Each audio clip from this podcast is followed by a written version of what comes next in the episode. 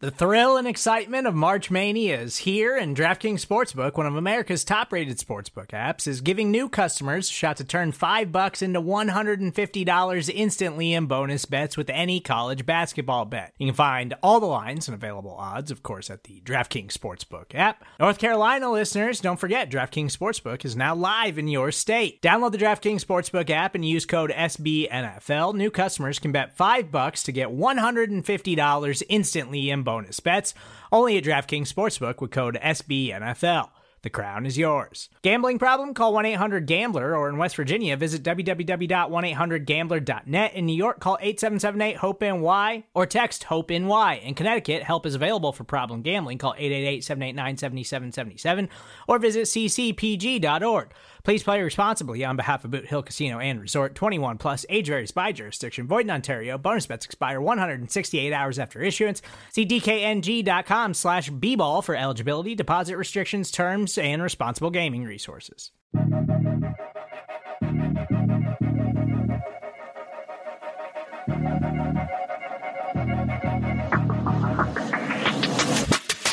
And away we go. It's another edition of the Arrowhead Pride Editor's Show. My name is Pete Sweeney. I'm the editor-in-chief of arrowhead pride dot com. And I'm joined once again by my esteemed deputy editor, John Dixon. And not only am I joined by John Dixon, I'm joined by John Dixon on the morning of the match.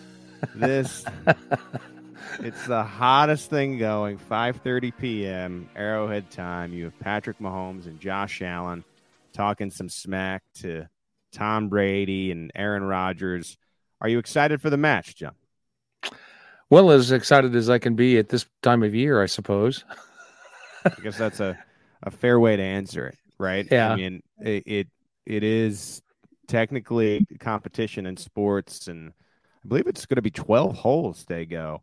Long drive with whoever, whatever member of the team has the best drive off the tee they use, and then they both play it out. That's how the oh, one of those. Okay, and they're mic'd up, and it's like one of these Manning casts type of deal. I, you know, I I'm gonna check it out. I feel like we have to, uh, considering this is Arrowhead Pride, and we should probably write something up as to what happens in in this thing. But for in the middle of the summer, I think it should be a, a nice, fun thing. And I know there are some Chiefs fans out there that are like, well, as soon as that match is over, Mahomes and Allen, they better be jawing again. This is uh, really the the number one conference rival. So it is a, a little odd in, in, in a way, I, I find. But uh, a new era of the N F L where it seems like sometimes rivals off the field can get along. That's not a bad lesson. All right. So we have a lot to get to today. This is a, a jam-packed editor's show. We have our news. We're going to do a segment that is the most overhyped and underhyped player on the Chiefs right now in the middle of June. We're going to bring Steve in for that one. Happy one-year Arrowhead Pride anniversary to Steve, by the way. three hundred sixty-five really? Days of Steve. So we're going to wow. bring him in on a podcast. And in our final segment, we're going to preview the podium, which means we have our second media availability tomorrow, uh, Thursday, and they will be bringing the assistants to the podium along with Chiefs head coach Andy Reid. No player availability tomorrow. So we're going to talk through some of the assistants and, and what we can expect from them, what we want to hear from them when it comes to the twenty twenty-two version of the Kansas City Chiefs. Before we get into everything, right, we got to do our, our ratings and review segment, and we got quite a few in uh, this week. We did get two reviews about our opening comments last week about some of the Uvalde stuff. You can go back and listen to that. It seemed like both reviews were on both sides of, of what is obviously a, a hot political topic. So we're going to skip those uh, for, for this week. Again, if you if you want to hear our comments, we went into it for the first eight or nine minutes last week. Uh, you can also, of course, go to iTunes yourself if you want to read each and every review. But for the one specifically about the shows, Uh, this one comes in from Satya underscore Piha. Longtime listener, addicted to Show and B K. Why don't you guys post videos versions on Spotify? It will give uh, option to listen or watch both on the same match, which consumes less bandwidth. I knew it, no YouTube has the same option, blah, blah, blah. It's good to listen to U K accent in the British Chiefs show. They have very, very few interesting and funny episodes, but they lack to come up with consistent good episodes. I enjoy Pete and John banter. John always has interesting takes. Coast to coast is all right, and out of structure is out of structure. Well, a lot of a lot of opinions uh, on this one. I tend mm-hmm. to think all of our shows offer a little something different, so I'm glad that you could find something uh, that you that you liked. And on his one-year anniversary, there's a tip for Steve and how we distribute the podcast con- content. So there you go, Steve. If you if you want to uh, get into that one, um, here's we're not going to need to develop accents, are we? I mean, uh, you know, is, this, is this a trend we need to be worried about? I we at this rate, we're going to get replaced. The the Great Brits got an Emmy delivered to them this morning. Yeah, uh, they they get cool. the most positive comments. They you know they're they're a fan favorite. So yes, I, at some point here, we maybe should practice our British accents. Yeah. Here's another one from Static Static. I enjoy listening to the Arrowhead Pride Podcast Network, including all of the different podcasts. It's very informative for me and gives me different perspectives on football because I'm very new to football, though I've grown up around the Chiefs, and they will always be my team. Keep up the good work, and I'll keep listening. Okay. Nice. I uh, appreciate that. And then the final one we'll read today, again, if you leave a review, we will read it on the show. This one uh, comes from K C in the Springs. First off, love the shows. I've been listening for a few years now. What do you think about the argument that losing Tyreek Hill actually makes us a better team and harder to predict where things are going to go? I feel Andy has not been as creative the last couple of years and has relied on Patrick's talent. I believe being less predictable and Andy getting back to scheming things up for the new guys uh, may make us better and, at a minimum, harder to defend. Thoughts? Well, you know, we we just talked about the, the Great Brits getting this regional Emmy for the Legion of Zoom special, and that's something that I've talked about sort of all offseason on, on the idea of the Legion of Zoom version that really ran through Tyreek Hill and, and the pure fear. Mm-hmm. Uh, it had to come to an end at a certain point. The, the N F L always adjusts. And really, you can make the case that it took three years for the N F L to really adjust. And you, and you right. saw the Chiefs had had quite a, a struggle during the middle of the season and, and were able to crawl them their way out of it and, and again, be one of the best teams in the conference, get to their fourth straight A F C title game. Uh, I think this does reopen the idea of uh, a lack of predictability uh, for the Chiefs, because I, I just think they're scrapping everything and, and are really going to make the offense more balanced. That's something that Patrick Mahomes has already said at the podium. He just thinks it's going to be a lot more than just two guys, which were Tyreek Hill and Travis Kelce, where each week you, you don't really know who the guy is going to be. And, and it always used to be, John, a Tyreek or Travis day. Now mm-hmm. I think you can make a case that there could be six players. It could be a Mecole day. It could be a Juju day, an M V S day. Maybe it's a Clyde day. Maybe it's a Noah Gray day or Ronald Jones. Who knows if it's I, Isaiah Pacheco uh, as you get to the fifth and sixth receivers, which I'm sure we're going to talk about on the show. Maybe it's a Justin Ross day, right? Who knows? But I just think there's so many different options where uh, it, it, it used to be, I think, against the Chiefs, you know, drop eight back and, and make sure Tyreek Hill doesn't beat you deep, manage Travis Kelce. Now, I I, I do think it opens up a, a lot of variety, and, and that can only play into the hands of Andy Reid. Well, I think our reviewer has, uh, has stated it properly, that uh, the offense became a little too one-dimensional when it depended so much on, on Hill and Kelce. And then the coaches can scheme it out, but it all comes down to Patrick learning how to spread the ball around of those options. Now, in fairness, he's done a pretty good job of spreading the ball around over the years. It just kind of gets lost because we always had these big performances from the top two guys in Hill and Kelce. So um, he should be okay with that, but he's going to have to trust people he hasn't trusted before and, uh, and, and learn how to do that. So it, yes, Andy Reid will be able to create all these packages and all these schemes to get these guys open, but it's still going to depend on Patrick following through and spreading it around the way he needs to. And, and if he does, I think the offense can be very effective. It's not like we, you know, we don't have big star receivers, but we've got some good ones. Well, and it, I think that's going to be uh, something where Patrick's going to show whether he can elevate everybody. It did seem last year that the Chiefs were at their best when they were playing balanced football, and they were, yeah.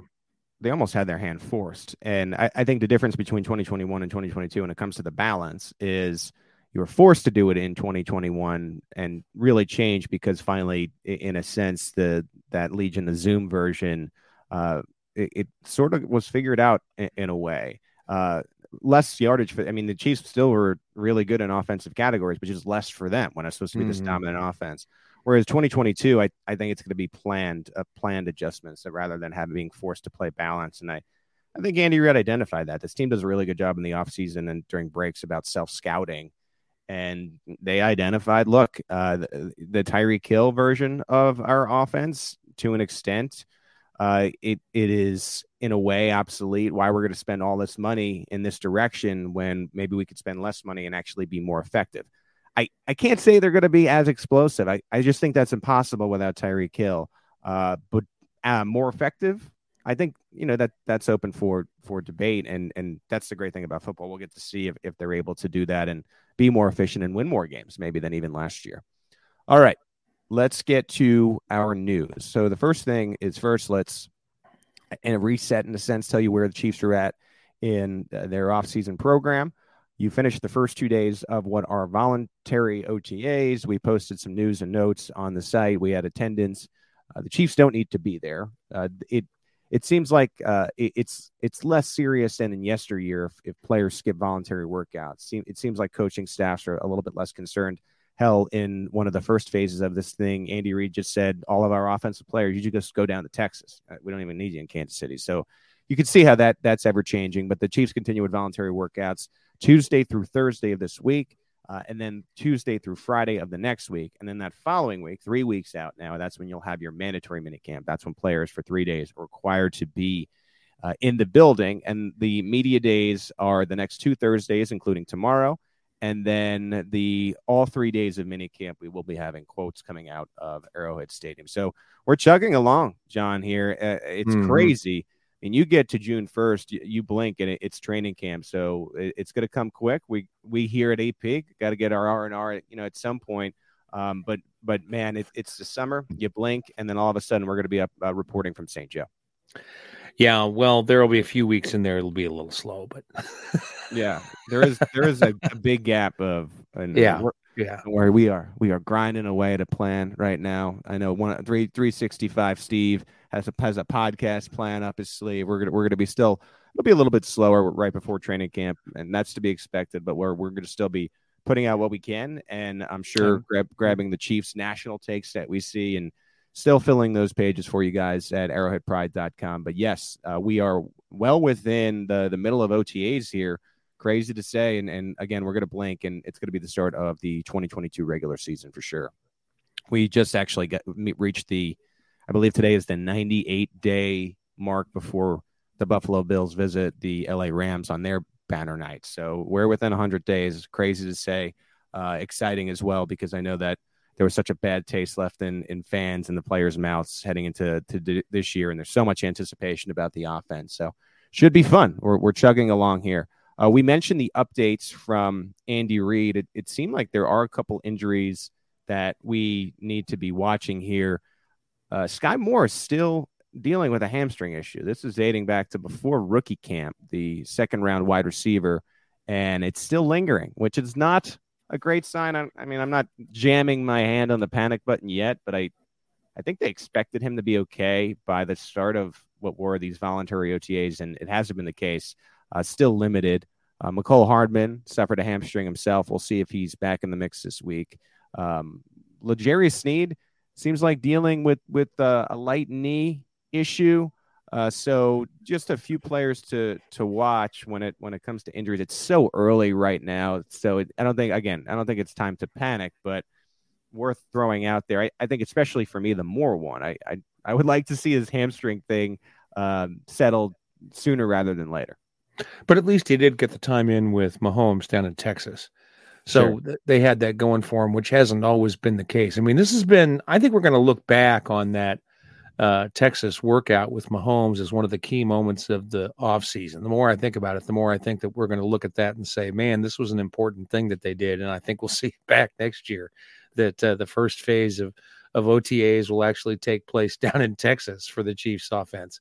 Um, I, I think we're going to see some some big payoff from that. And we'll look back at it and think, hmm, yeah, well, glad going, they did this. Yeah, and going for that, the first media look last Thursday. So, I mean, it's, it's a while away now, but I was just I was kind of floored at, at, at the rapport between Mahomes and Valdez-Scantling. There's only so mm-hmm. much you can take away from these camps because they are in shorts and, and, you know, you don't really know how much is is the real football. But as far as the timing goes, it it was amazing to me just how in sync already Mahomes and Marquez Valdez-Scantling appear to be. And I don't know if I making my way to early choice for a, a breakout season, it, it probably would be Valdez-Scantling. That'll change four or five times by the time we get to preseason game one, I'm sure. But in this first look, I just was very impressed. And I just don't think that happens had, you're right, Reid and Mahomes not agreed to camp Camp Pat down in Dallas, Fort Worth, and and getting the, those reps in. Mahomes looked pretty good with, with Juju as well. Uh, we didn't see Mecole or or Moore, as as I mentioned. So, um, but but yeah, uh, kudos to these guys for understanding, like, this is a new offense, and, and let's do this together and be the best possible team that we could be. So, moving on to our next story, and maybe we buried the lead here. This this could have been our first story, but uh, the biggest story for the Chiefs right now is what the hell is happening with Orlando Brown Junior And it just seems very different. There doesn't seem really to be a precedent for this, where uh, a player decides to get rid of their agent, and then it has a lingering potential contract extension that he wants to be, in a way, record setting for tackles. And then just there's no agent, and uh, Orlando Brown to, to, what we know right now, it does not have one. Andy Reid sort of confirmed last week he's still looking for an agent. I just, I don't understand this. It doesn't make a, a lot of sense to me. I don't, I mean, if let's say, okay, so let's say, you know, we know that Brown through d- different channels wants to be the highest paid left tackle in the N F L. Even if he's not the highest paid left tackle in the N F L, what he's looking at is a very, very lucrative deal. There are no shortage of agents that are probably calling him and saying, pick me, pick me, right. pick me. So what is taking so long? I just don't understand this one. Uh, it, it is very strange to me. And I just think the longer it goes, the the less uh, in a positive light Brown is going to be looked at, because it, it just seems like a, a lot of wasting time right now to me. Yeah, maybe. I don't know. It's it's hard to know exactly what it is that he's looking for that's making it so difficult for him to decide on someone. You know, we don't know the circumstances under which he let go of his previous agent. Uh, we don't know exactly what he's looking for in the new one. Uh, you know, he's uh, he's kind of his own man on this stuff. And like Patrick Mahomes, he had a father who was already a professional athlete, and so he's going to have some perspectives on this that not every other player would have. So it's maybe not that surprising that he's taking a kind of a different approach. I, I think the thing that I find most interesting about this is the reaction of fans that, like, well, he's not worth, he's not worth it. He's not worth this, the being the highest paid left tackle in the league. Well, here's the thing. Whoever is about to get the next contract, who's somewhere close to being a top left, a top player at their position in the N F L, is going to get the most money right. that's been paid. I mean, that's just the way this works. And I would bet that in eighty percent of the circumstances where a player at any position gets a new contract, Uh, and is briefly the highest paid player at that position. We saw this with Travis Kelce and George Kittle a few years ago. There will be people, a substantial number of people, who will say, well, they're not worth that contract. But this is the nature of the beast, that these contracts keep getting bigger and bigger and bigger. And I think he just wants, for the two weeks that it'll be possible for him to be the highest paid left tackle in the league, that he gets to say that. And well, maybe they do it through incentives and he won't get that much money. I don't know. It's just a it's a bragging point. The Chiefs are are are now have become this team that is really smart about giving older players these uh, long-term contracts, and Orlando Brown is actually uh, on the young side of that. He mm-hmm. is, I believe, he's twenty-four. I'm just looking it up right now quickly. Uh, no, he's twenty-six, but that's still in the range for the Chiefs sure. to give him what would be a long-term deal. But the other the other category there is you have to be above average uh, to elite, if the, the or, or at least have that upside. And I, I can't wrap my head around the Chiefs believing that Orlando Brown, based upon what they saw last year, is high, uh, above average, or elite. I, I don't I just don't think he's close to that. Uh, I think he was slightly above average last year. He he settled in. This to me has to end in Brown signing the tag, and the Chiefs are just going to have to wear that salary cap number. And if you're going to give a guy and, and he's going to eat up cap, uh, a long-term extension, he, he's got to be young and he's got to be elite. And, and uh, Brown to me is one of those right now. And so I think in, because he's going to be stubborn, which is, it appears to be, that's what he's doing with the agent. And he's going to insist on him being the highest paid tackle. And I just think Brett Veach has showed a pattern of, of, I think he likes Brown. You got to love the player to make them the highest paid left tackle. It's a, it's, it's a lot of money. And so to me, I, th- I think this ends in the tag. I still think that right now it ends in the tag, if not uh, something more drastic, if Brown just doesn't want to play on the tag. Um, but we'll see, I guess, at, at this point. Well, my guess is he'll be happy to play on the tag. Uh, I think most players who he has want said to play that in the past. Yeah, yeah. I think he... he'll be happy to play on the tag. I don't think that's going to be a problem. I don't think we're going to be in a situation where they can't work out a deal and he decides he's going to sit out the season. I don't see that happening. That's not the kind of guy that Orlando Brown seems to me to be. I think, Pete, you're right that if you look at the season in total, that you can make the argument that he doesn't deserve to get that big contract. I think that's fair. I think what the Chiefs may be looking at, however, is the beginning half of the season and the and the ending half of the season. And in the beginning part of the season, when he was new to the scheme, new to the players around him, uh, new to a different approach to playing, uh, you know, in Baltimore, he'd been playing for a quarterback who didn't drop back very much. And in Kansas City, it's an entirely different situation.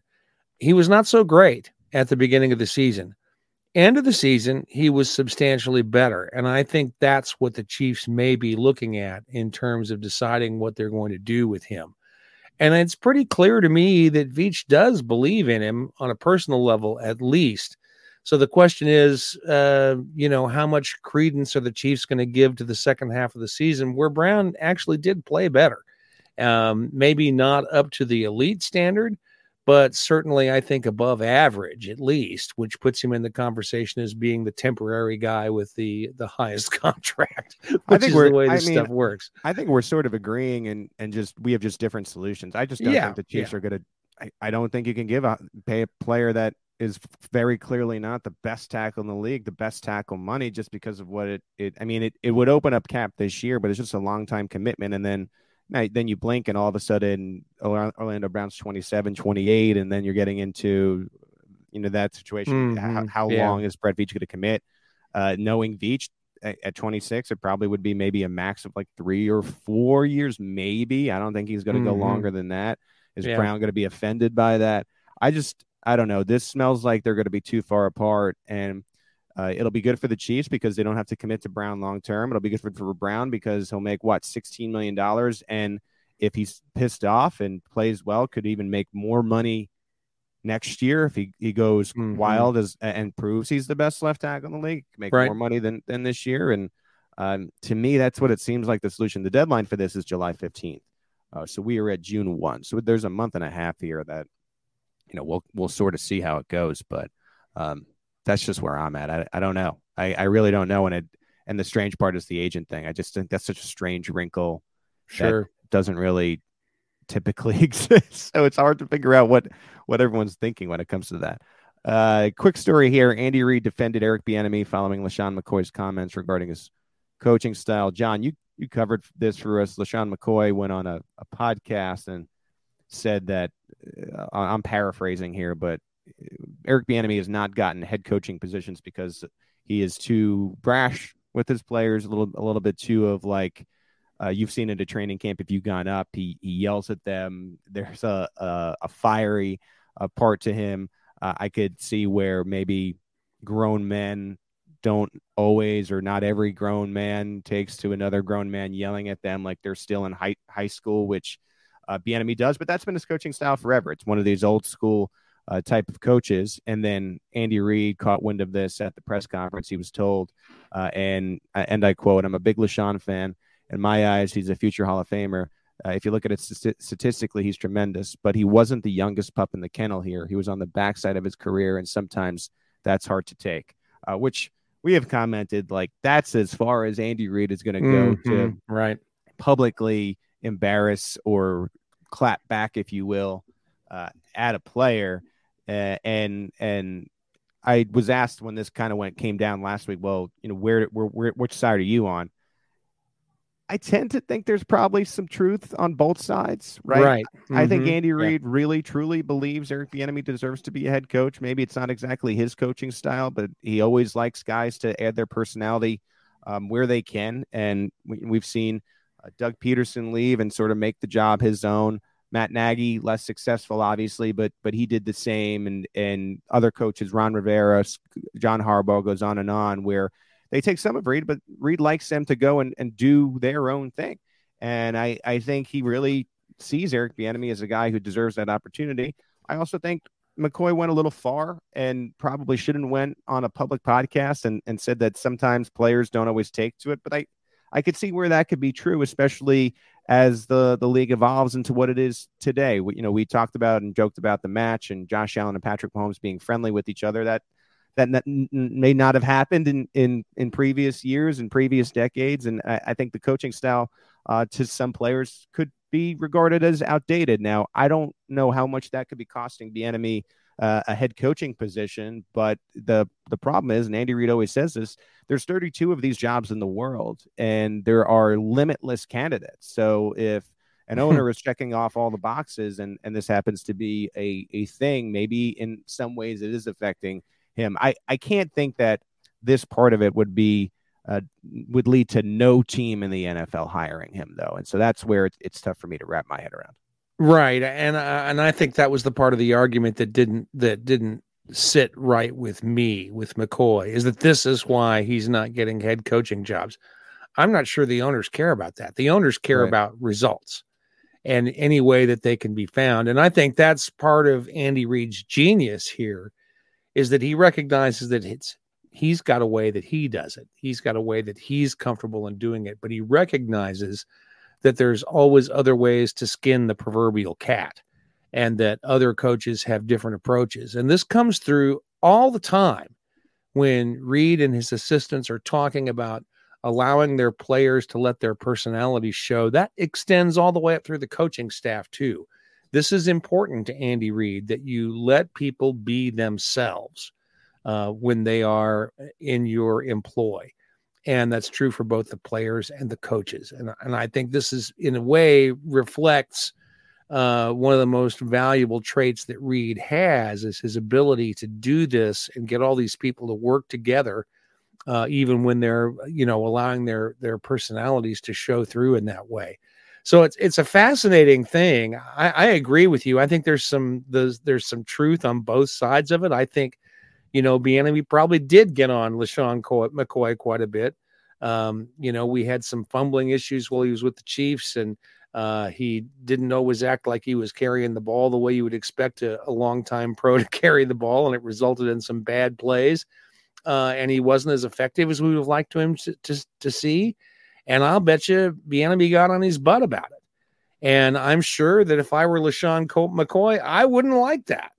You know, I've been around a long time. What are you yelling at me for? You know, I don't deserve that. I, I could see how you'd feel that way. And I could see how it would get on his nerves. And I could see how he would think that other players would feel that way. But I'm not sure that there's that many players in the league who've been ex- enough of them that have been exposed to Bieniemy that'd be general enough knowledge for an owner to know about it. Uh, and take that away from a meeting, an interview with Bieniemy for a head coaching job. I'm just not buying that at all. Right. Uh, you know, we'll we'll end up seeing what, what happens next offseason, but we, we continue to expect Bieniemy to get an interview here or there. It, it did seem a little bit less last offseason. Uh, you wonder if at a certain point he he doesn't get interviews. I, I'm not sure. Uh, him and personnel executive Tim Terry went to this accelerator program at the spring winter meetings, and Andy Reid said that they took a lot out of it, and it allowed for FaceTime with ownership. And so uh, you see, you're seeing ways for the league continues to to push diversity. Eric Bieniemy has kind of become this face of of head coaches in, in the diverse sector that are just not getting opportunities. So uh, we, again, hope that he at some point gets one here. I, I know a lot of Chiefs fans will hope that that's in the N F C. So Uh, you can kind of continue to root for him from afar, like we said about Darrell Williams last week, for example. So uh, we will see uh, when it comes to Bieniemy. Uh, LeSean McCoy b- continues to be this guy who will go on different podcasts and sort of rocks the boat uh, in, in a lot of ways. Um, Uh, I we'll talk to Steve next segment, but I, I remember I, I believe he spoiled the, the end of Avengers Endgame, which uh, really lost a, a lot of those those crossover uh, Marvel N F L fans when he when he did that before a lot of people had seen it. So he lost a lot of uh, uh, fans in that sense.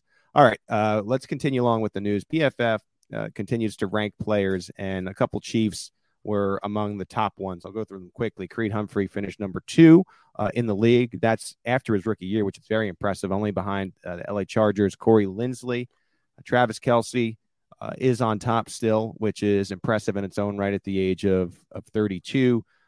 Uh, Justin Reid. John, you covered this for us. He finished in the bottom of what would be the all-around safety tier. The Chiefs brought Reid in because he's this all-around guy who can do a lot of different things, and that's one thing he has said he likes about the Steve Spagnuolo defense, and he is expected to play that Tyrann Mathieu role. He essentially said this week, I, I know that I'm expected to replace him, but I'm going to be my own Justin Reid, which is mm-hmm. exactly how you want to look at it. I, I don't think anyone is going to come in here and, and be the next Tyrann Mathieu. And it, if you're looking at the torch passing in, in a way, Tyrann Mathieu was a great leader. He was not Eric Berry, right? So Justin Reid is going to take that role just like Mathieu did from Berry and make it his own. And I'm eager to see what Reid did, does with the position. Of course, uh, Tyrann Mathieu did end up with the New Orleans Saints. So you got another story out of this as well with Travis Kelce saying that he's focused on the new Chiefs offense. We know that George Kittle last week said that Travis Kelce is very much underpaid. And as we said on the editor show, he had a point. Kelce comes back when he's asked about it and says, as we expected, John, he's really not in it for the money, which is why you saw him take such a team-friendly contract. I think he just loves playing with Patrick Mahomes. Yeah, players love to say stuff like this because they know the fans love it. Um, and, cer- and certainly, you know, when you're when you're somebody who's, you know, getting by on whatever it is you're making, that's a whole lot less than what an N F L player makes. You love to hear that too, that it doesn't, the money doesn't matter to them. And of course, it it does matter to Travis Kelce. I mean, let's let's be honest here. Uh, on some levels, he does care about the money, but I, I appreciate the fact that he recognizes it's not the only thing that's on the table uh, for his N F L career. And I appreciate that he said that. Uh, and I think other people did too. So you always, you always love to hear the players say those kinds of things, even if they're, you know, doing it out of a sense of, uh, you know, putting on the right face to it. Uh, if you're even able to see that that is the right face, that's a point in your favor as far as I'm concerned. Just to tie all this P F F stuff together, what you really get it to me, and and we're always full of compliments here on Arrowhead Pride, but all of these guys are on just bargain deals. Creed Humphrey is on his rookie contract and mm-hmm. he's the second best center in the league, according to P F F. Travis Kelce, we just talked about how team-friendly Uh, that deal is, especially because tight ends are pass catchers now. And Kittle's point was, well, we should, the elite ones that are elite pass catchers should be making as much money as wide receivers. So if you really look at it in that frame, it is an insane bargain for one mm-hmm. of the best catchers, pass catchers in the N F L to be around what, fourteen and, and change. And then you have Justin Reid, who signed the three-year thirty-one point five uh, million dollar contract. Uh, twenty million of that is guaranteed. That is more lucrative than the deals we're talking about, especially for that position. But if Justin Reid reaches the ceiling the Chiefs think that he can, that is going to look like a bargain as well. Uh, that's a question, right? We don't know that yet. Uh, he's been brought in to replace Mathieu in that on the field and off the field leadership role. But if he's able to check those boxes, that's going to be a pretty good contract as well. So three guys uh, that are ranked among the highest P F F tiers and uh, at bargains. So kudos to to Brett Veach and his staff in, in getting those done. Um, we talked about the match. It happens tonight. There are odds for this, John. Our friends at DraftKings Sportsbook have projected Brady and Rodgers to win at minus one sixty, and you can get Mahomes and Allen at plus one forty. What that means is the older guys are pretty decent favorites, but you never know. There there could be an upset brewing. Which, which way are you going on this? Ah, yeah, that's that's probably that's probably right. I, I probably think I would think that they would have the edge. Golf is a game where experience really matters. You know, in, in a lot of professional sports, youth is king. You know, right. If you've got the spring in your step and you've got the ability to spin around and do all these athletic moves, uh, you've got the edge over the older players. But golf is a sport where, you know, your experience counts for a lot.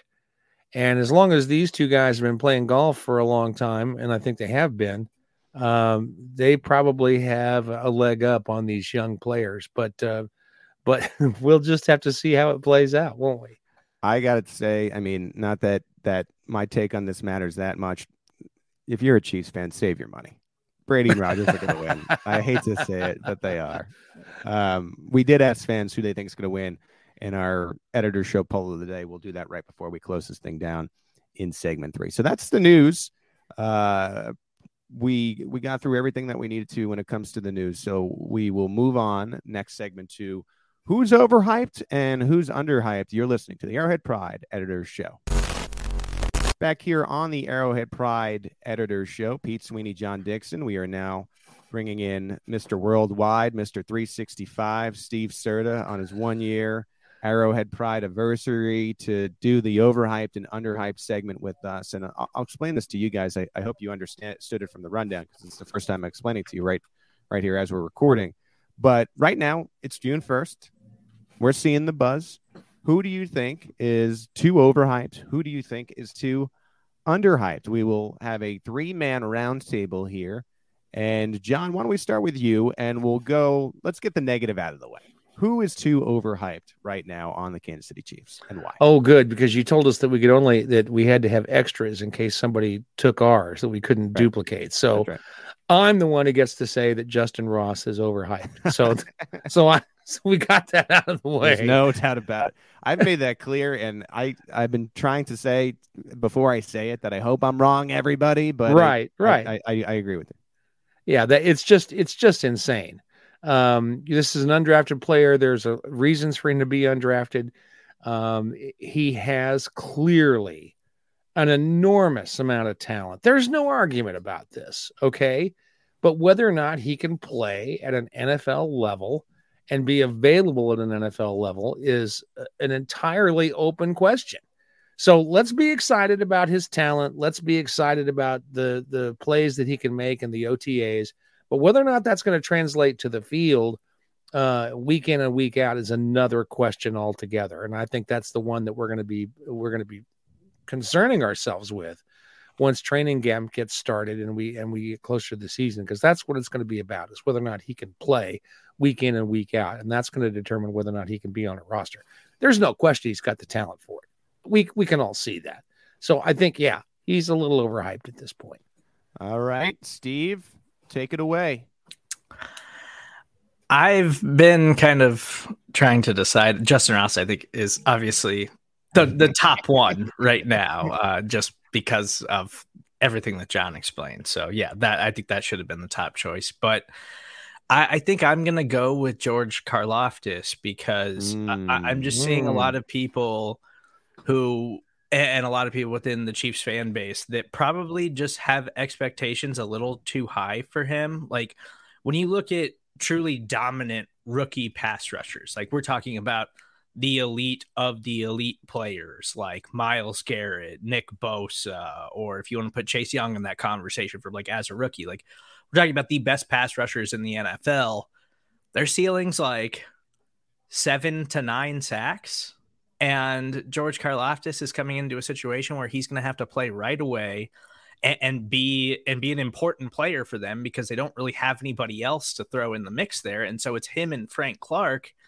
And I just don't know if that's going to be enough to get it done. Like George Karlaftis' ceiling as a rookie, in my opinion, is like five sacks. And, yeah. and I feel like we're overhyping what we're expecting from him as a rookie. Well, what's interesting in, in that is, you asked yourself the question, if you could guarantee five sacks for Karlaftis right now, would you do it? Would you lock that in? And I don't know. Maybe you would, because the Chiefs have been a little lackluster when it comes to getting to the quarterback in, in recent years as a unit. And that would be a pretty good number for what this unit has been. I, I think the Chiefs need him to be more than that. And that's where it'd be tough to to not sign off on that. And I just think about Melvin Ingram and that not working out. I you'd feel a little bit better about the Karlaftis situation if you, I think, had another name there. Maybe Malik Herring becomes that guy for you, but it, it's an interesting, it's an interesting pick, Steve, because I, I really think they need him to be a day one starter as a rookie. And that's a pretty big bet. Like if you're talking about the, the, the big bets that Brett Veach has made on this upcoming season, that could be the biggest bet, because I, I just think opposite Frank Clark, and Frank Clark has been, for lack of Not better term, hit or miss. You're really relying on Karlaftis to have what is more veteran production than rookie production. I, I'll say this: what impressed me about Karlaftis, if you go to the to right after he was drafted, he immediately knew the personnel of the Chiefs. He's like, they got a good pass rusher on the other side, they got a good defensive tackle, no more double teams, and he was so happy about that. So he mm-hmm. seems to think yeah. that, and kudos to his own confidence, but he seems to think that he's going to be able to produce at the N F L level right away. Remains to be seen. An interesting pick. I I, I like the pick. I like the, the boldness there. All right, John, you're not going to like my pick. Uh, of course, it w- would have been Justin Ross, uh, as you know. Um, I, I've not been huge on the looks that I've seen so far, but long way to go, as I as I said I would do. I hope I'm wrong, but here here we go. Let's let's let's stop the car. That's the that's the brakes. The brakes are hitting. What? Why are we hitting the brakes? We're hitting the brakes on Darian Kinnard. I I might have maybe been a little too uh, what what do we call it? Is it bullish or bearish? It's bullish, right? Too bullish on Kinnard, maybe starting immediately. I think that we got to look at what Andrew Wiley has done, and Andrew Wiley is not necessarily a hot name, but he has started forty-two games in the N F L since two thousand eighteen. And this was a player who was the right tackle for the Chiefs uh, a good majority of last year and really shored up the position. Hard to say he was above average, but he was solid, average, maybe slightly above average, an option there. And I'm just wondering out loud if maybe the Chiefs will give Wiley uh, the first crack here. And if he's able to stay there, Uh, maybe it's it's more of a twenty twenty-three thing for Kinnard, who again is a he dropped to the fifth round and, and may need a year of development. And I I take some of the blame myself for Kinnard maybe being overhyped, but I also blame Louis Riddick for that whole thing last week and and putting it out there. But we'll see. This this remains to be seen. But if we're looking at overhyped, I think right now, if you're a diehard Chiefs fan, it it has become, I, again, my fault as well, but an expectation that he's going to win the right tackle job when maybe we need to see what he does at, at Saint Joe, especially in those padded practices. Well, you know, we talked about this last week, and the whole point, I thought, last week of the Louis Riddick contact, uh, uh, comments was that they were at least looking at him to be the right starter. They didn't bring him in as just a guy to be, you know, a backup player or a role player or anything like that. This is a guy that actually had a, ch- a chance to win the job. That's not the same as saying he's gonna gonna win the job, and I and I think we appropriately noted that Wiley is a guy that the Chiefs coaches have really liked uh, over the years that he's been in Kansas City. So it's it's not an open and shut case, but I agree that there are folks who have just assumed that he's going to win that job, and uh, so it's fair to put him on that overhyped train. Although it wouldn't have been a choice I would make, but but I I see where you're coming from there. I, I will say what works in the Chiefs' favor when it comes to Darian Kinnard is that they've had a lot of success drafting offensive linemen outside of the first round, and those guys yes. wind up being contributing players immediately. Right. That's right. True. And, and immediately Kinnard has said the Trey Smith stuff, and even me, I, I, I'll admit I was quick to say, well, we are definitely going to see him do the Trey Smith track. You know, it's really hard to be Trey Smith, to be drafted in the sixth round and to be a starting offensive lineman. I I don't think this means that Kinnard can never be a, an impact contributor for the Chiefs. I just think maybe we need to pump the brakes on just assuming he's going to win the starting position. And a fault of my own, but I, I'd pick Kinnard in that overhyped section, at least right now. So we ended up picking three rookies. Look at us picking on the they're overhyped rookies. Justin Ross, uh, we picked George Karlaftis, and now Darian Kinnard. All right, Steve, we'll we'll snake around here. Who do you feel is the most underhyped Chief of June first right now? I think there's a lot of them, actually, uh, especially on, on offense, because we don't really know what we're getting from the Chiefs' offense this season. There's kind of question marks there. But I'm going to go with Mecole Hardman and this is probably going to be unpopular hmm. just because Chiefs fans, I think, are at a point where they just don't expect that much from him.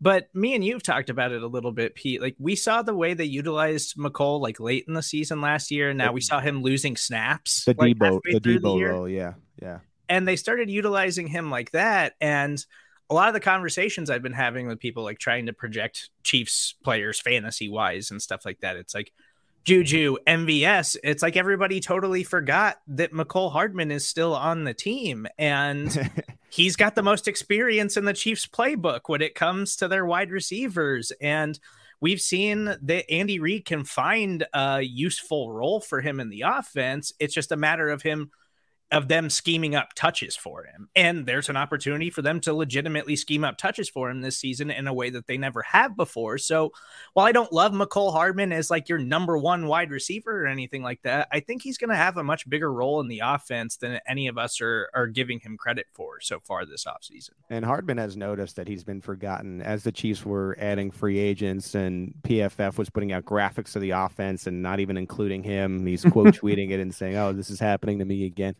He put a, a lot of stock in, in press conferences and saying, I'm behind Tyreek Hill. Well, I, I, you're not anymore. Uh, and does that mean he's going to be more traditional receiver? I don't know. I, I think that it means the Chiefs lean into him more. Maybe it's in that same position as, of last year, which Andy Reid has co- countless times said, we found, we found something for Mecole. And I would tend to think it's going to be more of the wide back than wide receiver. Uh, but we'll see. This is a brand new type of offense, and and I think it's a good pick. I, I think he's still, even though he's really the veteran when it comes to Chiefs tenure in that room at this point, he's still underhyped. I, w- I would agree with you. And he is still going to be the guy that has the most experience with Patrick Mahomes mm-hmm. among that wide receiver group. So uh, he's got that going for him as well. As limited as ex- his experience was, because a lot of people complained, oh, well, he's, you know, he's not getting enough targets from Mahomes from whatever reason. They're all going to Hill and Kelce and whatever. But he's still going to have more than anybody else in the group at this point. So he's got that going for him as well. I, it, it is kind of an interesting pick, Steve, but I, I see where you're coming from here. It's it's also a contract year. And right, you should right. not underhype the contract year. Right. He's trying to get paid. He's not going to be with the Chiefs past this season, but he's looking to get a contract. So I would expect him to step up his play this season. Yeah. All right, John, underhyped. Uh, man, I'm having a hard time on this one. Um, I'm going to go back to your comments uh, before, uh, Steve, about uh, George Karlaftis and say maybe Malik Herring is a guy that is mm. underhyped. We do, really don't know what we've got in this guy, so nobody's talking about him. But I think it's fair to wonder if that has played into the Chiefs' mindset this season with regard to defensive ends. I mean, I think you can argue that they didn't want to overpay older guys, but they might have if they'd had the money available to them.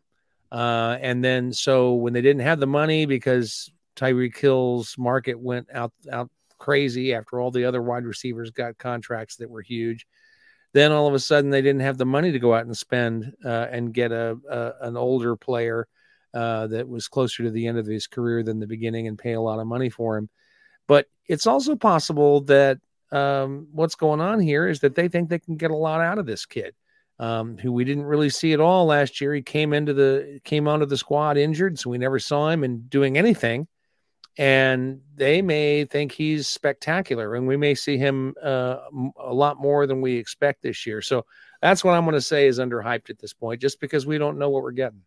Yeah, they they really thought that Herring could go day one or day two had it not been for the the injury, had the redshirt year in, in Kansas City, and has looked pretty good in these camps here. Like maybe not a starter necessarily, but this is a defensive line where they like to rotate a lot of guys. So right, so long right. as Herring shows that he can play the, the part, he's going to get snaps. So I, I think it's a, an interesting pick, and it would certainly solve a little bit of the the lack of depth. I, I think that I have sensed in the D-line room since they missed out on on grabbing Melvin Ingram back into the mix. And so that's where where I end up there. Uh, my pick, and I mentioned him already, but I, I'm going to just play this game with you guys. If I said that there's a a receiver that has a good rapport with Patrick Mahomes, had the best timing that I saw in my first look, and he's six foot four, two hundred six pounds with a four point three seven forty yard dash. you'd say, wow, that receiver is going to have a thousand yards. And I think Marquez Valdez-Scantling is going to be the guy after Travis Kelce when it comes to receiving yards. And I think what plays into the, the M V S thing is it just didn't really click with Aaron Rodgers. Aaron Rodgers was obsessed with throwing to Devontae Adams. Uh, and yeah, you might say, well, Patrick Mahomes is obsessed with throwing to Travis Kelce. Mm-hmm. Yeah, but in that short to intermediate for first downs where Kelce can sort of get yards after the catch, not really when it comes to a deep ball to Travis Kelce. And the Chiefs are going to need that. And I, I think by leaning into the short to intermediate, when you have Juju, maybe it's that wide back stuff with Mecole, maybe it's running a little football a little bit more. It's it's playing into Kelce. I I don't know if eventually teams by week four, week five are going to be able to drop eight anymore because you'd have to respect the short to intermediate game. And you have this player who's a bigger target than Tyreek Hill, who runs almost as fast as them. People really don't give Marquez the amount of credit when it comes to just pure speed, uh, where I think this is his breakout year. I, I really do. And I, I, you know, from watching their timing at, at the look last week, and it's one practice, but it, it, it seemed like there were four weeks of that Texas camp. And I'd imagine from their timing, Marquez was down there for most of them. I don't, I don't know that for sure, but it just looked that way to me. And I, I think it's a prove it thing uh, for him, just like it is for Juju and Mecole and all these guys. Um, I, I, but I, I really think Marquez uh, is frustrated with the identity that he garnered from Green Bay. And a lot of that was just a product of Rodgers to Adams, Rodgers to Adams, Rodgers to Adams. There weren't a lot of opportunities. When I think when you say goodbye to three receivers and Tyreek Hill, who ate one hundred fifty plus targets, there are going to be a lot of opportunities out there for Valdez-Scantling. And I, I think right now he is significantly underhyped. And Steve, you're our, our fantasy guy too. You love fantasy football. Now, I think a lot of people out there will maybe take Juju before M B S uh, or they will take uh, a Hardman before M B S.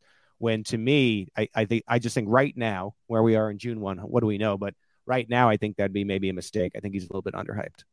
I think what I really need to see from M V S in training camp is the Chiefs trying to utilize him in space a little bit. Because like the thing with him in Green Bay was the bill on him was just, he's just a straight line speed guy. Like just send him deep mm-hmm. and, and, try, and try to get some deep shots to him uh, occasionally, get a couple of looks at him a game and, and see if we can get some explosive plays. Whereas like, you know, guys like Tyreek Hill and Mecole Hardman, yes, they're explosive like that, but we've seen they're also guys where you get them the ball just within five yards of the line of scrimmage and give them some space and some blocking, and they can take off. M V S was never really used that way in Green Bay. Now, he's obviously really fast, so I, I'm just curious to see him utilized like that because that's another dimension of his game where it's like, yeah, if you think you can get more out of him, he's not just a deep straight-line speed guy, then he's going to have to be able to do stuff like that because we know Mecole Hardman can do it. We know Juju can do that kind of stuff. So I'm really curious to see how they utilize him in training camp.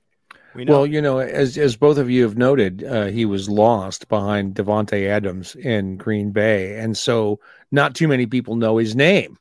And all of a sudden he gets this relatively large contract with the Chiefs and, and people are thinking, what is Brett Veach doing?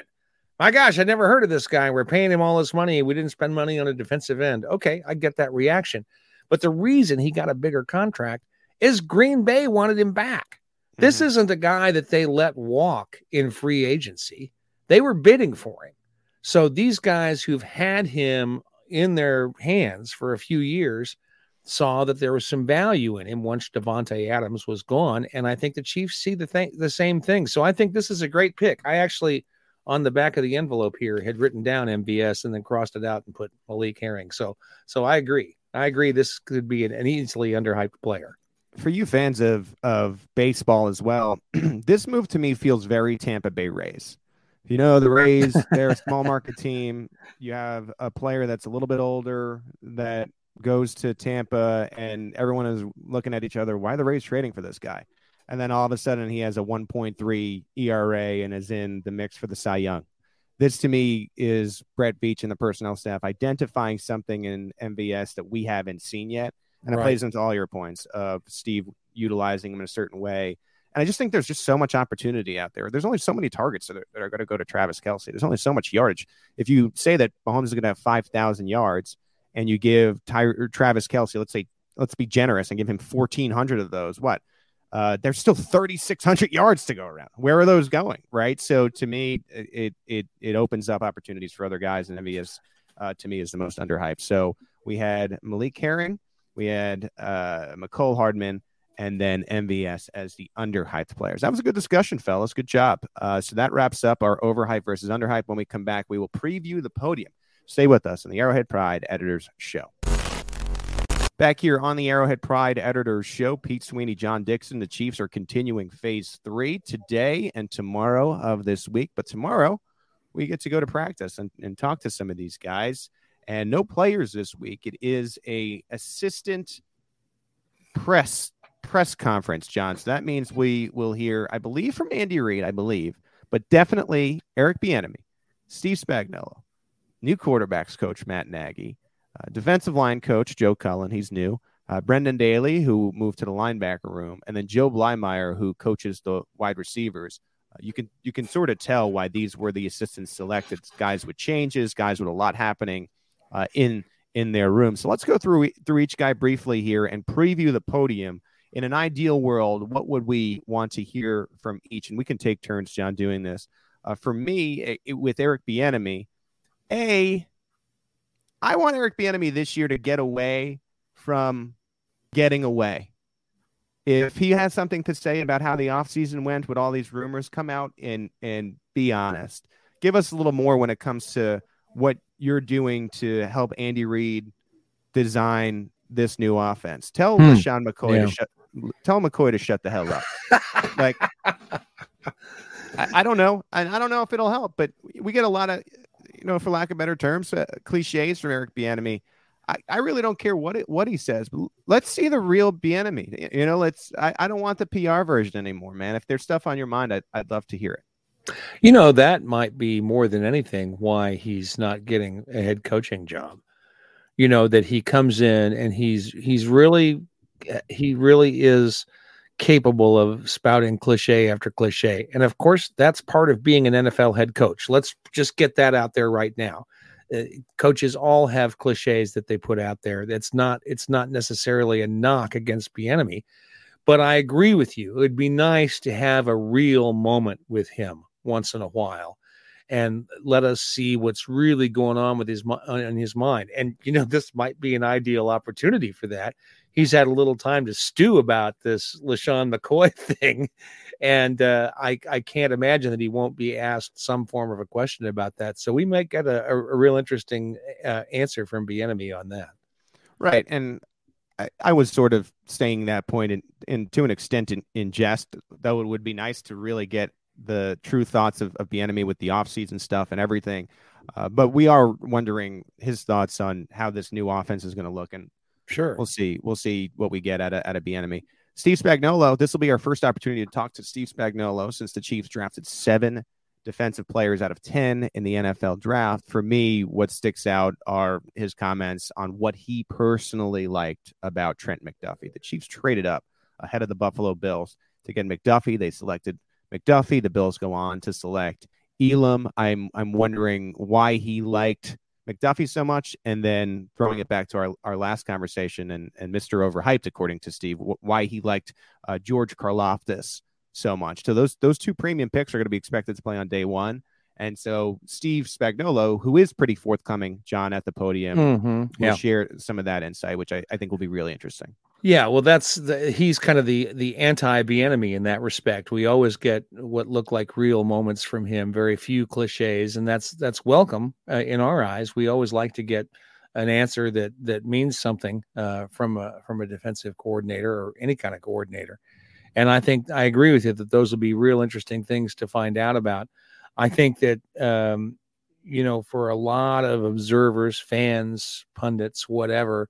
Uh, a lot of the emphasis from last year was about the players that went out there that people thought were were uh, underdeserved. You know, your Daniel mm-hmm. Sorensen and your uh, your Ben Neiman. I think there'll be some questions that try and address that without bringing it up directly. It'll be interesting to see how how uh, Spagnuolo addresses those questions when those players are no longer playing for him. You don't have to worry so much about.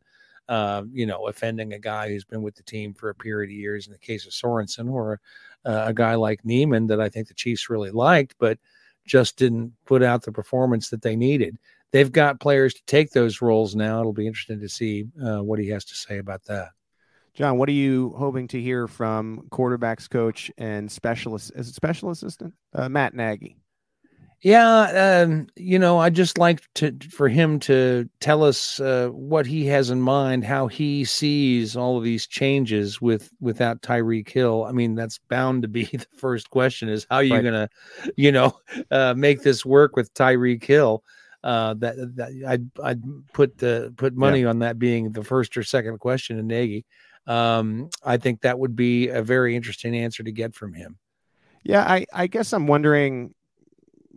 His about his time a little bit more now with Patrick when he wasn't playing in, in seventeen. Mm-hmm. Remember that yeah. was his last year with the Chiefs. And and I, I think there has to be something tied to what he learned about being a head coach in Chicago and how it might make him better and mm, what he yeah.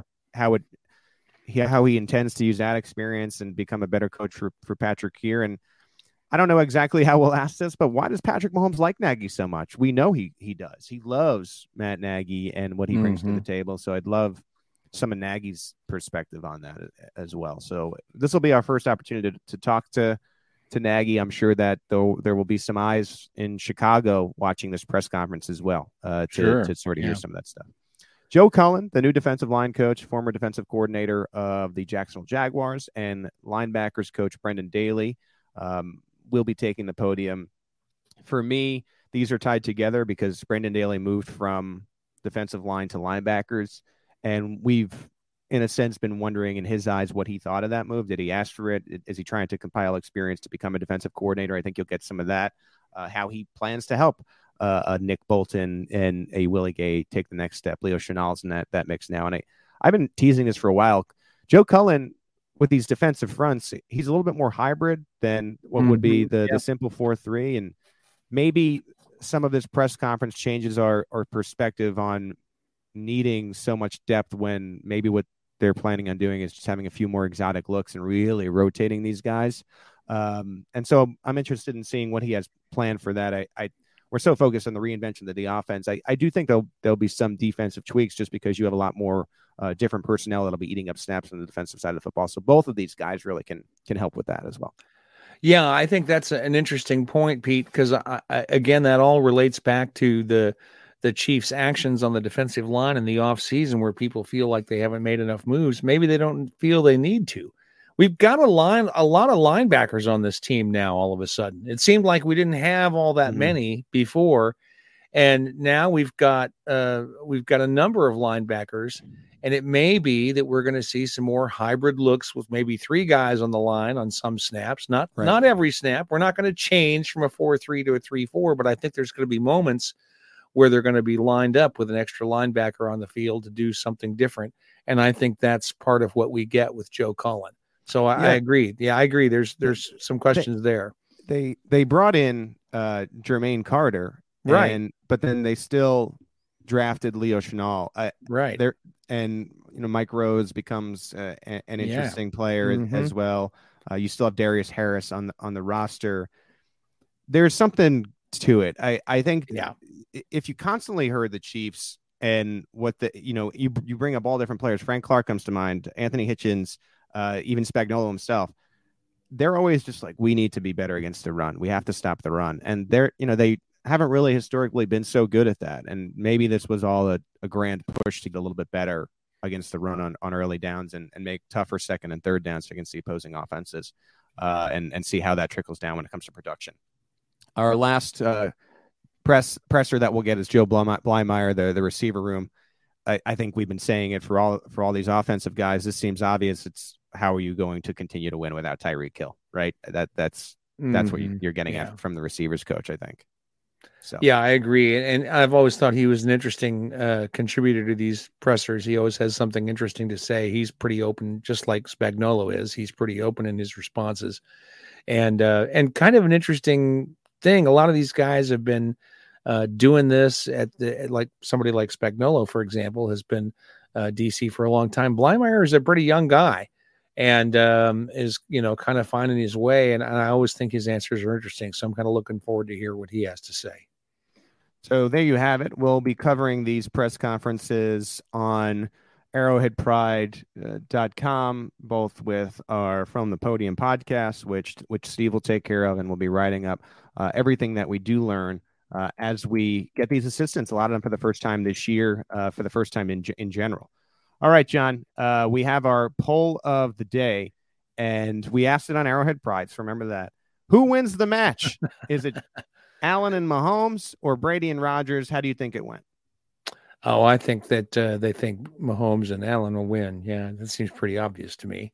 eighty percent. Despite, yeah. Oh, wow. Yeah. eighty percent. So every four of five Arrowhead Pride reader uh, believes that Allen and Mahomes, the, the underdogs, will will take the match. So what you're saying is, is when I was saying that experience is going to count in this golf match, people were were throwing their heads headphones down in disgust. Okay, no, great, yeah, great. No, I, I, I just think they want their guy to win. The, the Mahomes, well, so do I. What's wild to me about this, it just, I don't know. I mean, it's it's a fun thing, right? These could be the four quarterbacks playing on on Championship Sunday. Yeah. Uh, in in in these, and so you know they'll be having a, a jolly old time today, and then you're going to see them. Uh, maybe each trying to cut each other's throat out on Championship Sunday, and then the two winners would have to play in that sense too. So a jolly good time here on June first, but uh, I don't expect that to last into late January uh, and and what would be uh, early February. But th- that's at five thirty p.m. We'll we'll have coverage on the site for the match as well. All right, John. Wow, we got through a lot today. We got through the news. We did our overhyped and underhyped. We previewed the, the podium. We will have our, our second look at O T As uh, tomorrow. I, I guess Mahomes won't be there. Well, well we will, we'll see, I, I suppose. I'm yeah, I, I've, I've wondered, is this thing, is are they doing this live in Las Vegas? Or was this, did they do this over the weekend while they were away gotta, from their teams? Or I, got, I, I don't know. I got to imagine it's, I got to imagine it's live because people are taking bets on it, right? So it has to be live, doesn't it? I, well, I, I guess so. I unconfirmed. Mean, Not really yeah, sure. Uh, yeah. I think it is, but that have re- that really hasn't been listed anywhere. So I'm actually yeah. not one hundred percent sure about that. All right. We got every, we got through everything. If you like the Arrowhead Pride uh, podcast network, if if you like the Arrowhead Pride editor show, please leave us a rating and, and review. As as you saw at the beginning, if you pop a question in the review, John and I will discuss it at the top of the show. So we're always encouraging that. We talked this morning. You can't write a review on Spotify, but you can leave us five stars. So if you listen on Spotify, if you can hit hit us with, with five stars, we appreciate that as well. Uh, for Steve Serta and John Dixon, my name is Pete Sweeney. Thank you for joining us on another edition of the Arrowhead Pride Editors Show.